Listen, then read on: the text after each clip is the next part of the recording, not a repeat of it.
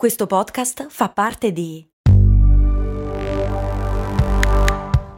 Voice Podcast Creators Company. Investi in azioni ETF con Scalable Capital. Crea piani di accumulo. Analizza il tuo portafoglio. Ricevi interessi e molto altro. Tutto via app o via web. Scegli Scalable per i tuoi investimenti. Ti capita mai di rimuginare? Di ripensare continuamente a un episodio, di avere un pensiero che ritorna continuamente, quasi come fosse una tortura. Ne parliamo oggi, in questa puntata. Ciao, sono Stefania Brucini. Ho creato Simple Tiny Shifts, il metodo per smettere di procrastinare, aumentare la produttività ed essere più felici. Ti do il benvenuto al mio podcast, Valorizza il tuo tempo.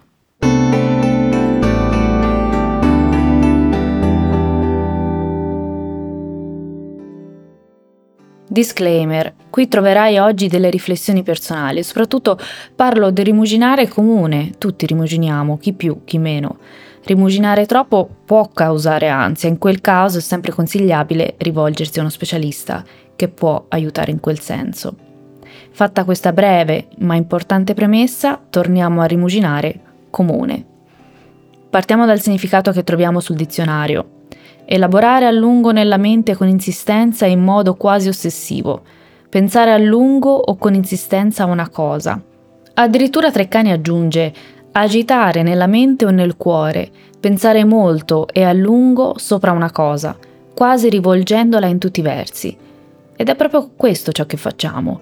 Agitiamo nella mente e nel cuore. A me capita spesso, in passato ancora di più. Con il tempo su questo aspetto devo dire che sono migliorata, ho imparato a lasciare andare, ma sono ovviamente ben lontana dalla perfezione e mi succede ancora.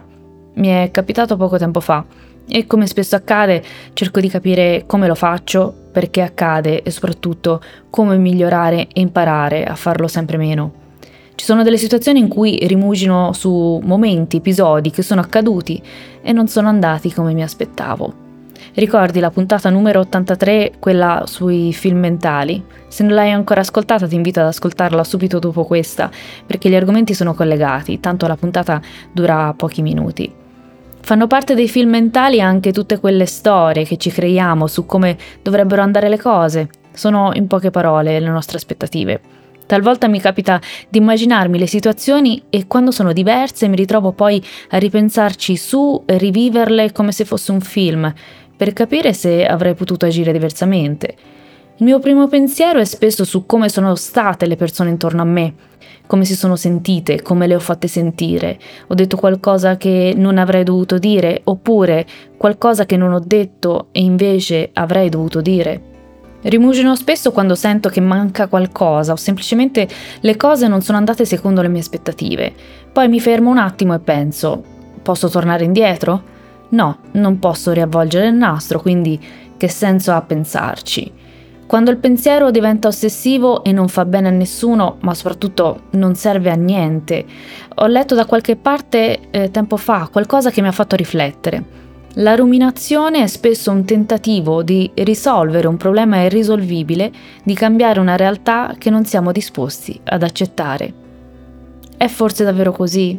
Non ho la risposta, ma se così fosse allora forse è giusto dare ascolto alla ruminazione in modo più costruttivo un po' come se dicessimo al pensiero, ok, ho capito che ci sei e che continui a bussare alla mia porta, vediamo un po' di cosa hai bisogno e se hai davvero motivo di esistere, ma soprattutto di tornare in modo così insistente. Qui dovremmo fare uno sforzo e rendere in qualche modo il rimuginio produttivo, con un cambio di prospettiva, trasformarlo in riflessione ponderata e costruttiva, magari farlo proprio a tavolino. Tipo, ok, su questa cosa ci sto rimuginando troppo come posso trasformarlo in una riflessione costruttiva? Possiamo provare ad estrarre ciò che di positivo potrebbe portare facendo journaling, mettere nero su bianco. Quando scriviamo siamo già nel campo dell'azione, stiamo già agendo, non siamo più nella nostra testa. Scegliere le parole ci aiuta a dare una forma a quei pensieri confusi e a fare chiarezza anche sulle emozioni che sono attaccate a quei pensieri. Se vogliamo è anche un modo per ridimensionare ciò che nella nostra mente è gigante e spaventoso. per capire dove le nostre emozioni hanno il sopravvento, magari anche in modo del tutto ingiustificato, o dove invece possiamo davvero estrarre delle informazioni importanti per fare meglio la prossima volta. Credo che rifletterci abbia senso se viene fatto nella dose giusta e con il giusto spirito critico, in ottica Hanse sicuramente, ovvero l'arte di imparare dai nostri errori, che poi, come dicevo nella puntata 118, dedicata proprio all'anse, è una pratica da fare anche quando le cose sono andate bene. Talvolta rimuginiamo sulle scelte che abbiamo fatto. Avrò fatto la decisione giusta? Rimuginare sulla decisione presa ha un forte impatto sulla propria serenità, ma anche sulla propria produttività. Il tempo, le energie spese nel ripensare e rimettere in discussione la bontà della propria decisione non permette di fare progressi e ci paralizza in una situazione di immobilità. Non solo, non proseguendo per la strada intrapresa è una profezia che si autoavvera. Stiamo sabotando la nostra decisione e quindi ci ritroveremo col dire visto? Non ha funzionato, quando se avessimo proseguito senza indugio magari avrebbe avuto successo. Ecco un modo per smettere di guardare indietro con rimpianto e andare avanti per la propria strada. Questa decisione, anche se non sarà quella giusta, avrà un grande impatto merita in questo momento così tanta attenzione? Il tempo e le energie che le sto dedicando potrebbero essere rivolte a una decisione o attività più importante o che avrà un maggiore impatto sulla mia vita o sul mio lavoro. Capita anche quando parliamo di un certo problema o di una preoccupazione, nel momento in cui ne parliamo ci rendiamo conto che poi, dopo tutto, non è così grave. Un espediente utile che ho utilizzato in passato, soprattutto in momenti di forte preoccupazioni, è stato concentrarmi sulla piccola azione da fare dopo. Ricordo che quando è morto mio padre non ho dormito per quattro mesi, o meglio, ogni notte alle tre mi svegliavo e stavo sveglia per ore. Pensare al passato mi faceva sentire sopraffatta dalle emozioni, pensare al presente mi faceva sentire invece smarrita. Quindi per tranquillizzarmi pensavo alle minuscole azioni da fare l'indomani tipo domattina mi alzo, faccio la doccia, faccio colazione e magari visualizzavo le piccole azioni. Ad esempio, prendo la moca, metto il caffè e via dicendo. Pensavo alle piccole attività in mio controllo. È stato un modo semplice per mettere in pratica ciò che Stephen Covey dice quando parla di circolo di influenza. Stephen Covey distingue il circolo della preoccupazione dal circolo dell'influenza.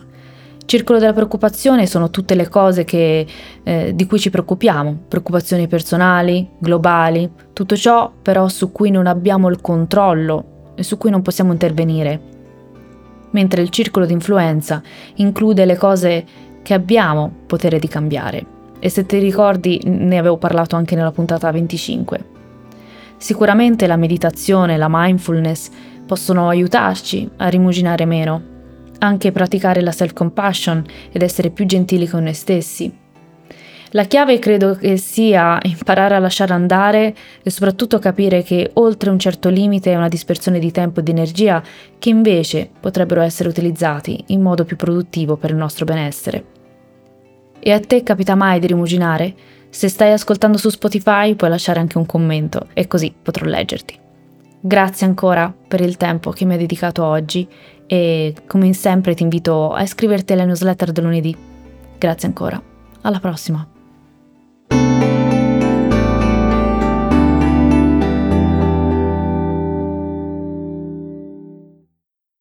Ciao, sono Arianna di Voice e oggi ti consiglio di ascoltare. Hai mai finto un orgasmo? Sai come funziona il piacere sessuale? Quando devi fare sesso entri in ansia e ti perdi tutto il bello? Sono Leni, faccio la psicosessuologa e la mia missione è che tutte le persone possano vivere una sessualità serena. Ascolta il mio podcast Vengo anch'io, lo trovi su tutte le piattaforme.